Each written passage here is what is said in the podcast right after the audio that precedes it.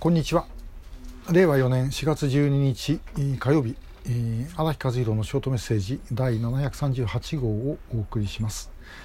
えー、まずあのライブですけども明日4月13日の水曜日ですね、えー、14時から午後2時から、えー、現地ライブを行います。場所はあまあ街中です、えー、こんなとこで、えー、人いなくなったのっていうような場所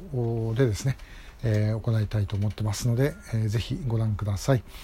でさて今日お話しするのはあの この間ちょっと北と南の言葉の違いをお話ししましたけどもあのその中で特にですね、えー、これとまたちょっと別の意味なんですが韓国という言葉と朝鮮という言葉あの使い方の問題ですね。北と南の使い方の違い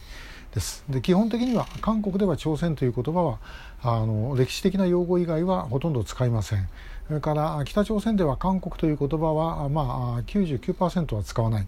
えー、ですで、まず韓国の方なんですが韓国で朝鮮という言葉はですね、えー、現代であれば北朝鮮を意味するというイメージが非常に強いです。ですからあの戦前からある例えば朝鮮日報みたいな会社、えー、はですねあのこれはもうそのまま朝鮮って使いますそれからあと昔の李氏朝鮮、えーまあ、朝鮮王朝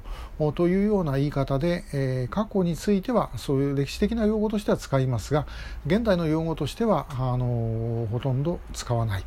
えー、ということです。で、えー、まあ、使えば、まあ、問題になったりしますね。えーと、かつて、えーと、今の与党の議員だったかな、なんかあの名刺に、えー、南朝鮮の国会議員って書いてですね、えー、それでなんか外国で配ったかなんかで問題になったことがありました。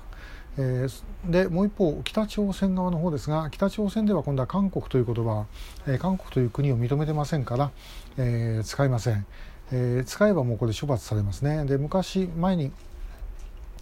えー、南北のですね、あの交流がもうちょっと盛んだった頃ノムヒョン政権の時だったと思いますが、えー、あの頃あの韓国から、えー、北に行く時にはですねやっぱり韓国って言葉は使えないんで韓国日報が、えー、H 日報だったかななんかそんな ふうにですね、えー、なっていたというそんな名札をつけてたとかなんかそんな話を聞いたことがあります。で、えー、ただあのちょっと不思議なのは南北首脳会談なんかの時はですね、えー、肩書きはさすがに労働新聞も、えー、大韓民国大統領というふうにですね一応書いて、えー、いるということです。これ、えー、中でどういう理屈をつけているのか分かりませんが韓国もさすがにですねこれ南朝鮮というふうに、えー、書かれるといくらなんでもまずいということで言ってるんでしょう。で、えー、結果的にともかくそこだけ大韓民国という言葉を使いますが他では韓国という言葉は使わないですね。で実はこの争いというのは、えー、南北だけじゃなくて日本の中にも持ち込まれまして、えー、今のあの NHK の、えー、ハングル講座あれもともとですねえー、朝鮮語講座にするかあるいは韓国語講座にするかで、まあ、あのずっと結構長い間揉めたんですねそのおかげで、えー、開始がずいぶん遅れたというふうに聞いてます。で、えーまあ、言葉も確かに若干あの言葉が、まあ、違うんですね、えー、朝鮮語はあの北の言葉はですねごあの五島にリリウルっていうんですかあの L, L 音が、えー、来ますけど韓国語は固有語の場合はあの来ないですね、えーまあ、あの外来語は来ますけども固有の言葉だったら来ない。だから一般的には北朝鮮では D さんえー、韓国では E さんというふうになります、まあ、韓国でも D って言ってる人はたくさんいますからあの厳密ではないんですけども言葉としてはそういう言葉、